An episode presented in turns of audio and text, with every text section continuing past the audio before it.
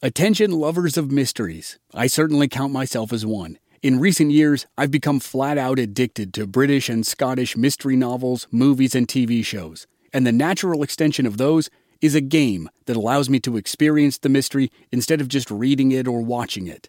Don your own detective hat in June's Journey, a free, hidden object mobile game that delves into the captivating journey of June Parker a self proclaimed detective on a quest to unravel the mystery surrounding her sister's untimely death. It's set in the glitz and glamour of the roaring 20s, and you play as June, deciphering clues and uncovering secret plots within thousands of beautifully illustrated scenes. New chapters are added to the game each week, and you can personalize and decorate your very own Orchid Island where the story takes place. Download June's Journey on your Android or iOS device or play online via Facebook Games. Your detective journey awaits.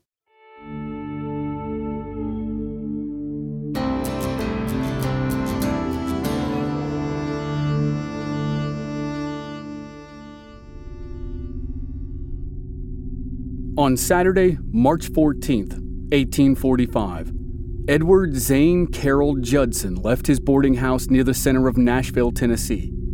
He was a writer, better known by his pen name, Ned Buntline. He walked about a mile to Sulphur Spring, a popular recreational space.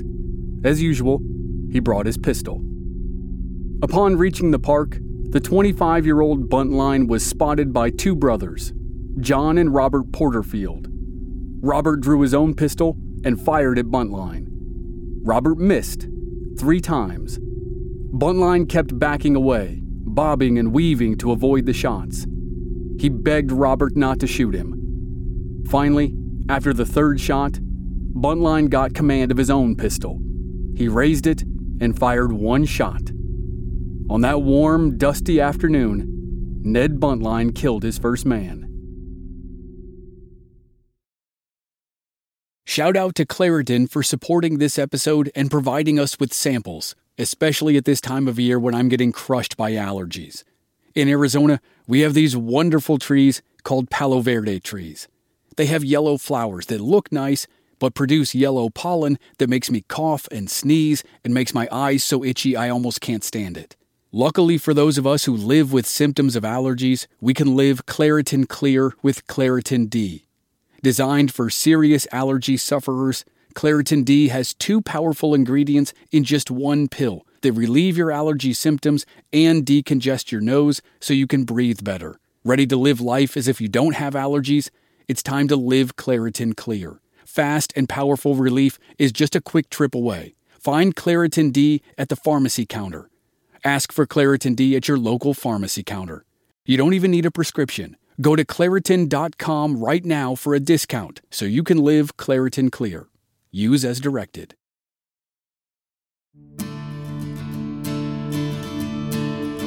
From Black Barrel Media, this is Legends of the Old West.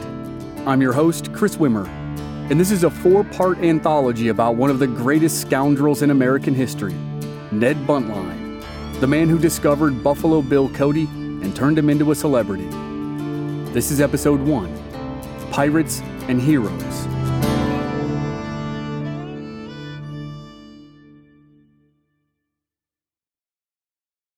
A few months before Ned Buntline killed Robert Porterfield, the people of Nashville were excited to have Buntline move to town. Decades before he ever thought about the story of Buffalo Bill, Buntline was an up and coming writer. He had already started several magazines in other states. Although they had all eventually run out of money, his stories within them became wildly popular. Other papers loved to reprint them. Most of Buntline's stories were inspired by his time in the Navy a few years before going to Nashville. In fact, the writer gave himself the name Buntline because the word referred to the rope attached to the foot of a square sail. While in the Navy, Buntline served in a unit called the Florida Squadron. The squadron's mission was to fight indigenous people who threatened U.S. military outposts along the South Florida coast. Ned was promoted to officer. He fought along both the east and west coasts of the territory and ventured deep into the mysterious Everglades. Buntline took these experiences in Florida and made them into dozens of swashbuckling adventure stories. They were highly exaggerated and mostly fictional. But the public couldn't get enough of them. At last, here was reading material to thrill the masses. These were not the stuffy fables preferred by the upper middle class of the eastern seaboard. And so, when Buntline arrived in Nashville before Christmas, some townspeople were thrilled that the storyteller planned to start a literary journal there. But some were wary, to be sure. The newspapers had already printed stories about his previous journals going bankrupt in Ohio and Kentucky. And they'd printed stories that said Buntline cavorted with women. This cavorting was a problem for society people because Ned Buntline was married. He'd married a young woman in Florida while in the Navy. Her name was Severina, and by all accounts, she was beautiful and intelligent and pregnant. Buntline left Severina at a Kentucky hotel while he traveled the steamship routes of the Ohio River Valley. At a stop in one town, he learned that three fugitives were wanted in Tennessee for the gruesome murder of a young woman and a sheriff. Buntline heard there was a $500 reward for the capture of these fugitives. He grabbed a gun and set off in search of the fugitives. Amazingly, he found them hiding in some woods. He captured two of them and tied them to a tree. The third one ran away after an exchange of gunfire. Buntline turned in the two he caught. Like so many of Ned's stories, this seemed too dramatic to be true, but it was.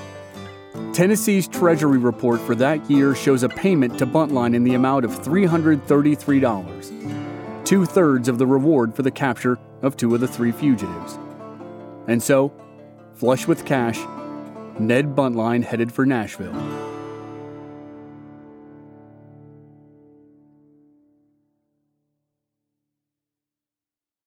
Once in Nashville, it didn't take long for the writer to join the social scene.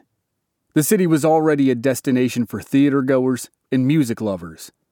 It was a major steamboat hub and attracted all kinds of out of towners ready for a good time. Buntline was one of those people. He liked beautiful women, and not long after he arrived, he began socializing with the wife of Robert Porterfield. Young Mrs. Porterfield made the mistake of falling prey to the charms of the dashing Ned Buntline. They talked about books and politics, things a young society wife should not be discussing, even with her husband. Mrs. Porterfield was also vulnerable. Her infant child had recently died. Buntline lent a sympathetic ear, or at least he pretended to. Robert Porterfield asked his wife if she was intimately involved with Buntline. She profusely denied it. So did Buntline. Robert told the writer to stay away from his wife, but people still claimed to see them alone together talking. Whether or not Buntline and Mrs. Porterfield had an intimate relationship was beside the point. The mere thought of it and the embarrassment of it pushed Robert over the edge. When Robert and his brother and his friends cornered Buntline at Sulphur Spring that fateful day, they planned to kill him. Instead, Buntline shot Porterfield above the right eye, and the man dropped to the ground. Porterfield never regained consciousness and died at 11 o'clock that night. The next morning, the sheriff arrested Buntline and brought him to the courthouse. People crowded inside to see if the judge would call for a grand jury to indict him. But before the judge could speak, the crowd exploded with excitement. Porterfield's brother pushed his way through the courtroom and headed for Buntline. It was clear that he meant to avenge his brother's death. The sheriff was quick he and another lawman grabbed the brother before he could reach Buntline. But it was no use. Friends of the Porterfield family pulled the sheriff off of John Porterfield. Porterfield pulled his revolver and fired at Buntline. Like his brother the day before, the younger Porterfield missed his mark. But Ned knew he wouldn't be lucky a third time, and he ran out of the courtroom as fast as he could. A mob chased after him, led by John Porterfield. They fired a few shots at Buntline, but they missed. Buntline ran to the city hotel. He pushed aside frightened patrons and ran up three floors of stairs. Finally, out of breath, he hid in an empty room. The mob arrived, and Porterfield's brother and his friends went room to room looking for Buntline. When they got close, Buntline jumped over the room's balcony and tried to shimmy down one of its structural columns. And it didn't work. The red haired rider dangled for a moment and then fell about 15 feet to the hard dirt ground. Miraculously, Buntline didn't break any bones, but he was stunned and badly bruised. He couldn't move. Luckily for the rider, the sheriff happened to be there.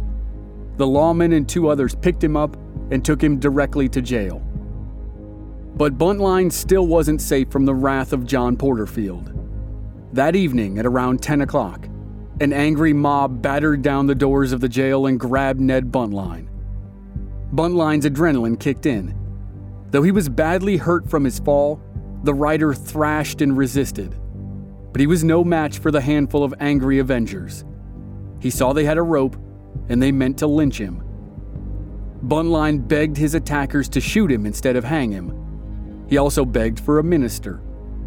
John Porterfield denied both requests and dragged his nemesis to an awning in the public square. He tied one end of the rope into a noose around Buntline's neck and threw the other over the awning. The crowd cheered.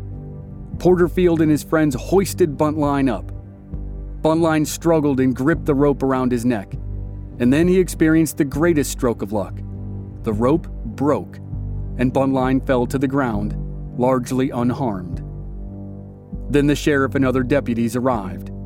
They dispersed the crowd and told Buntline he needed to leave Nashville immediately.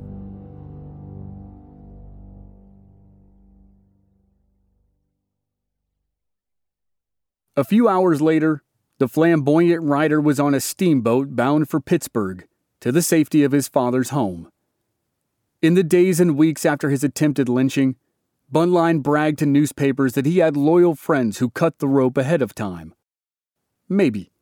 The idea was pretty far fetched. It was still more likely this was just another one of the dozens of lucky breaks Ned Buntline would get during his lifetime. Wherever he went, Buntline created conflict and controversy and seemed to get away with it. And he seemed to live a life of adventure that rivaled the ones he wrote about. Buntline arrived at his father's home in Pittsburgh at the end of April 1846. His plan to build a literary empire in Nashville had obviously failed. And darker news arrived. His wife Severina died alone in Kentucky, and so did a baby he'd never met. They were buried in an unmarked grave. After Buntline stopped in Pittsburgh, he decided to go to the publishing capital of the world, New York City but he was just the son of a schoolmaster. The East Coast publishing world was controlled by blue blooded elites. Still, Buntline knew he could make it in New York if he could just be taken seriously. He was crafty, and he soon realized he would have to look successful to be successful in New York. He needed money. A publisher in Boston offered to pay him a decent amount of cash to write stories of ships and pirates and romance. It might not be beautiful prose, but the publisher was more interested in sales than fine literature. Ned Buntline took up residence at a fancy hotel in Boston. He wrote nautical themed stories for newspapers and novelettes that were cheap to produce and wildly popular. Soldiers leaving for the Mexican American War liked to buy Ned's stories and put them in their knapsacks. And Buntline liked to drink with these soldiers because he gathered stories to write new ones. Buntline's stories were so vivid and entertaining that over time, the public just assumed he'd fought in the war himself. And of course, Buntline never corrected anyone on that point. He had cash and confidence after the sale of his seafaring stories, and then he dared to write a scathing criticism of the head of the U.S. Navy for a controversial action the man took during the war. This publicity maneuver worked. The government responded with a criticism of Buntline and the writer wasted no time publishing it. The author looked like a government watchdog, in addition to being the popular author of maritime stories and war stories. He sold thousands more novelettes, and he was primed for the big time.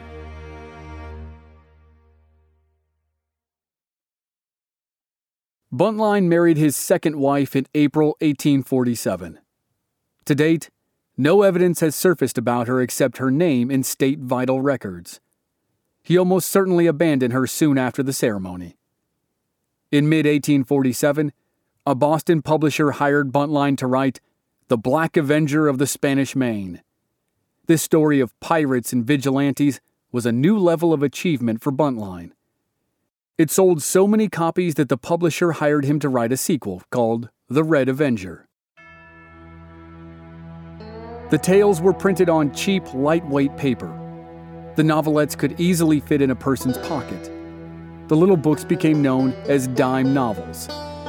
Because of the popularity of his stories, people largely associated them with Ned Buntline. The young Samuel Clemens, later known as Mark Twain, was among the millions of Americans who were enthralled by the Black Avenger.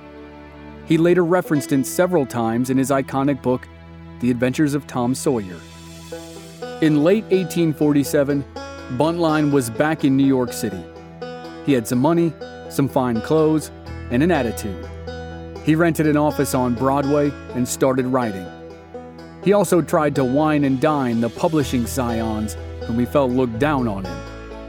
He knew they laughed behind his back for writing stories for the masses instead of the educated elite. But Ned noticed that while they might not bring him home to dinner with their wives, they liked to drink with him.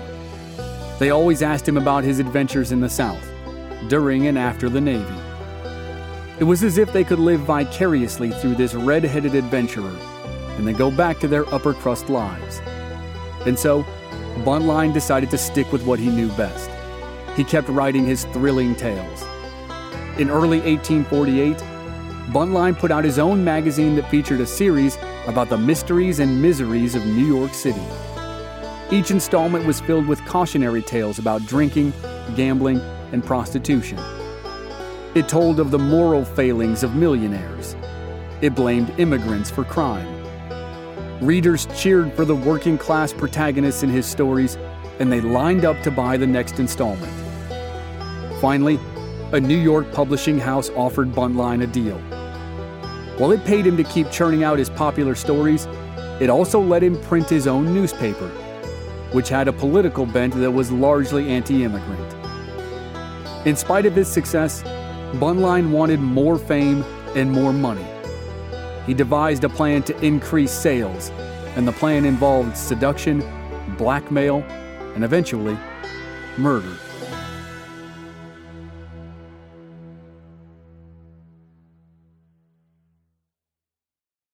Buntline's anti immigrant sentiments did not prevent him from marrying an immigrant.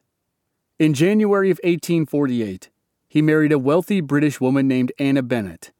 With a large cash infusion from Bennett's father, Buntline printed even more copies of his own newspaper, aptly named Ned Buntline's Own. At first, his in laws were charmed by Ned.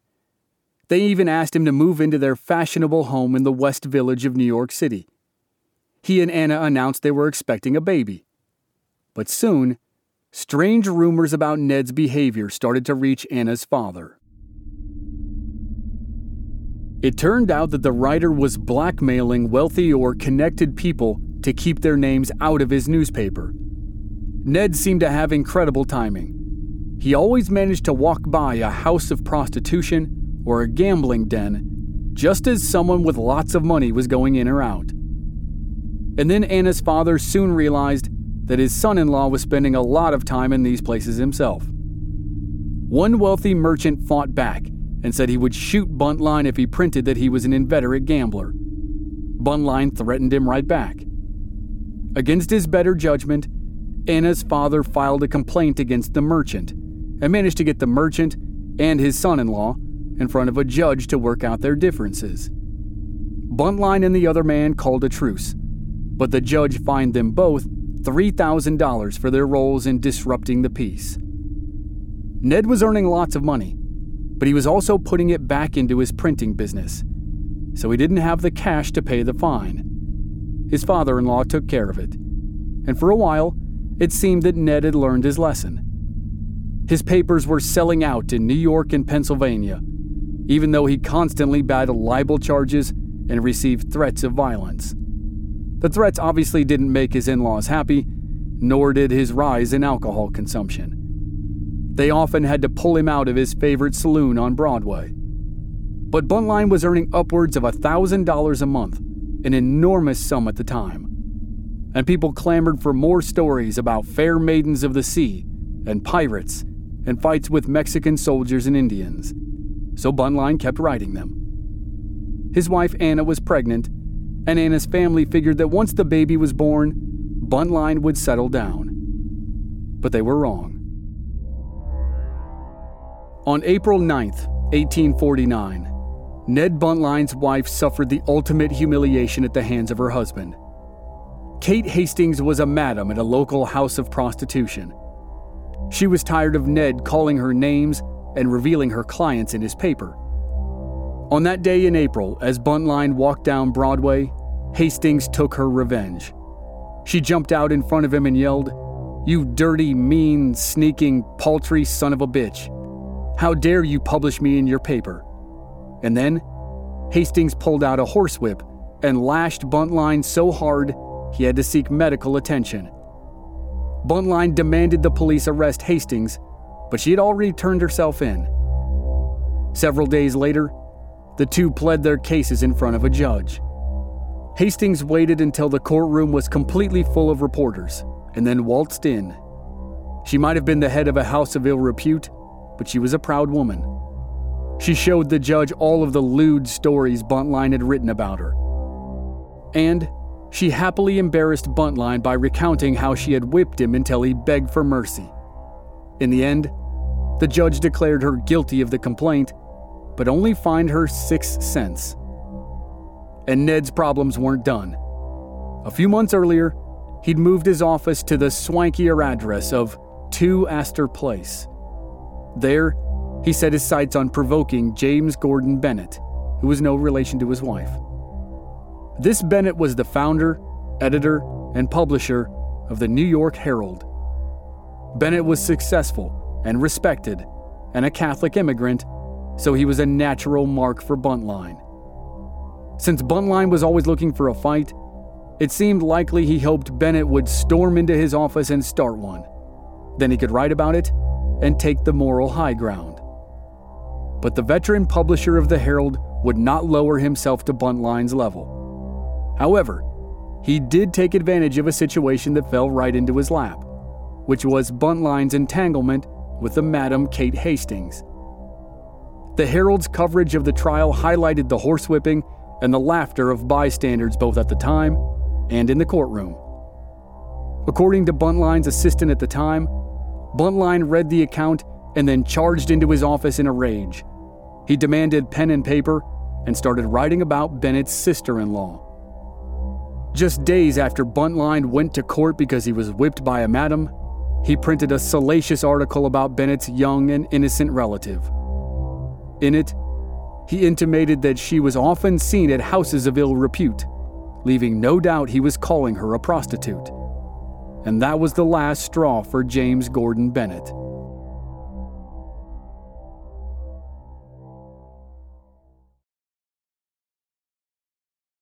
Bennett immediately charged Buntline with libel. Authorities arrested Buntline on May 4, 1849, and held him for $2,000 bail. Buntline's friends paid the money, and Buntline was released, though the city of New York would have been better if he'd stayed in jail. A judge set a trial date for a few weeks later, but the trial would get postponed. Ned Buntline was about to set in motion a series of events that would dwarf his feud with Bennett. Buntline was in a rage because of the situation with Bennett. He was furious that a British born Catholic had gotten the better of him. His in laws, who were British, could barely tolerate him. This erratic, angry man had taken over their lives and their home. Buntline also drank so heavily that Anna's mother insisted he confine himself to a room of the house that had a separate entrance. And Anna was just days away from giving birth. During these days of conflict, Buntline found a new distraction. He found a flame that he could fan into an inferno. A theatrical performance of Macbeth was scheduled for May 10th at the Astor Place Opera House. the Opera House was about a year and a half old. It was conceived as an upscale retreat for Manhattanites who wanted to avoid the rabble that often attended theater performances in the 19th century. Things didn't really work out that way. The founders couldn't keep away the non elites. As a result, New York, and the United States in general, struggled to attract opera performers from Europe. Not long after it opened, the Astor Place Opera House conceded that it had to cater mostly to working class and middle class ticket buyers. Even though the Opera House was shunned by European opera performers, it attracted Shakespearean actors. Everyone loved Shakespeare, regardless of their station in life. A British actor named William Macready was set to play Macbeth. He'd toured America many times and he was always well received. But over the last few years, Macready had sparred in the press with an American actor named Edwin Forrest. Forrest was also a good actor, but his mannerisms and enunciations were decidedly different from Macready's. Both men found success depending on which city or town happened to prefer their style. For the most part, Macready appealed to the wealthy and upper middle classes, while Forrest appealed to the working and middle classes. On May 7, 1849, Macready appeared in Macbeth at the Astor Place Opera House, but the performance came to a grinding halt after the first act. Audience members threw rotten fruit, dead animals, and jars filled with urine. Macready initially refused to go through with any more performances in America, never mind the Opera House. But great writers like Herman Melville, Washington Irving, and other members of the country's budding literati class begged him to try again. They argued that real theater goers would outnumber the rabble rousers and drown them out. And just to be safe, the city of New York would supply some militiamen to keep everyone in line. Macready was convinced he would perform at the Opera House on May 10th. But while Macready and his troupe rehearsed, Ned Buntline plotted. He was determined to make it a night no one would forget. He would unleash his own literary talents against a British born actor to get back at the British born newspaper mogul who'd taken him to court, and maybe his British born in laws as well.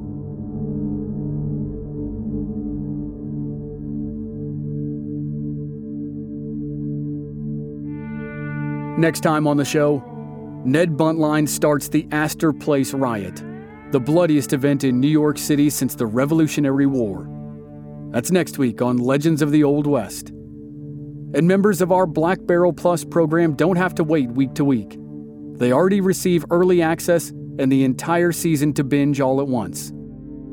Sign up now through the link in the show notes or on our website, blackbarrelmedia.com. Memberships begin at just $5 per month. This season was written by Julia Bricklin, author of The Notorious Life of Ned Buntline, a tale of murder, betrayal, and the creation of Buffalo Bill. Audio editing and sound design by Dave Harrison. I'm your host and producer, Chris Wimmer. If you enjoyed the show, please leave us a rating and a review on Apple Podcasts or wherever you're listening. Check out our website, blackbarrelmedia.com, for more details and join us on social media. We're at Old West Podcast on Facebook, Twitter, and Instagram. Thanks for listening.